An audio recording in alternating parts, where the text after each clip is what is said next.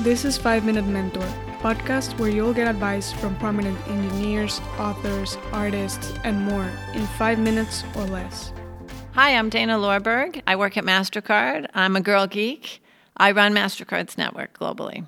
I think to be successful in life, it's really important, number one, for you to let your voice be heard. I like to say this particularly to young people.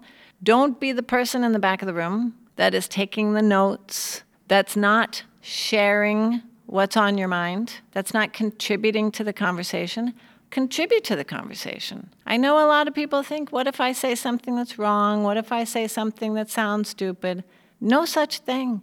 Contribute to the conversation, help move the ball forward, be involved, be active, put your opinions on the table. If you do that, I promise you, you will be thought of as a person who is a leader, who is helping to contribute to the forward movement of the company, and will be noticed. That's for sure something that's really, really important. I think another thing that's really important to be successful in life, you need to be curious. You need to be a lifelong learner.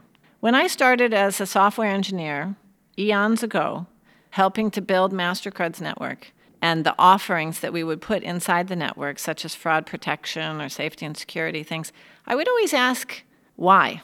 Why are we building this? Who are we building this for?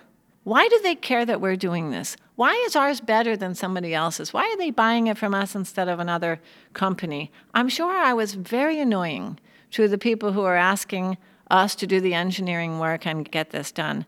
But I knew at the end of the day, the engineers make all the decisions. I know that for sure. The product people, the ideators, they don't put enough specificity in it to really allow engineers to do their job. And I knew at an early age, I knew that if I could really understand the business side of things, if I understood why we were doing this, I would make better decisions and I would be a better programmer and I would be a better engineer. So while annoying, I knew it was good for me to really understand that. I also saw that from my mother, who was so inquisitive and a lifelong learner, that was an element of something that was going to make you successful. So I really feel like that's super important in life to be a lifelong learner and be curious because just too much changes and you really need to understand the business. I also feel like we need to support one another.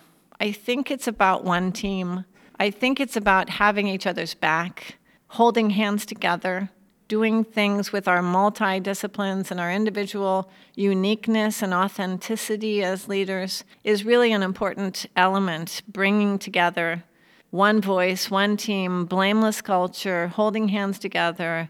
Because if you can do that, you can go to the moon and back, and you will always be successful. Subscribe to the podcast on Apple Podcasts, Spotify, or wherever you get your podcasts.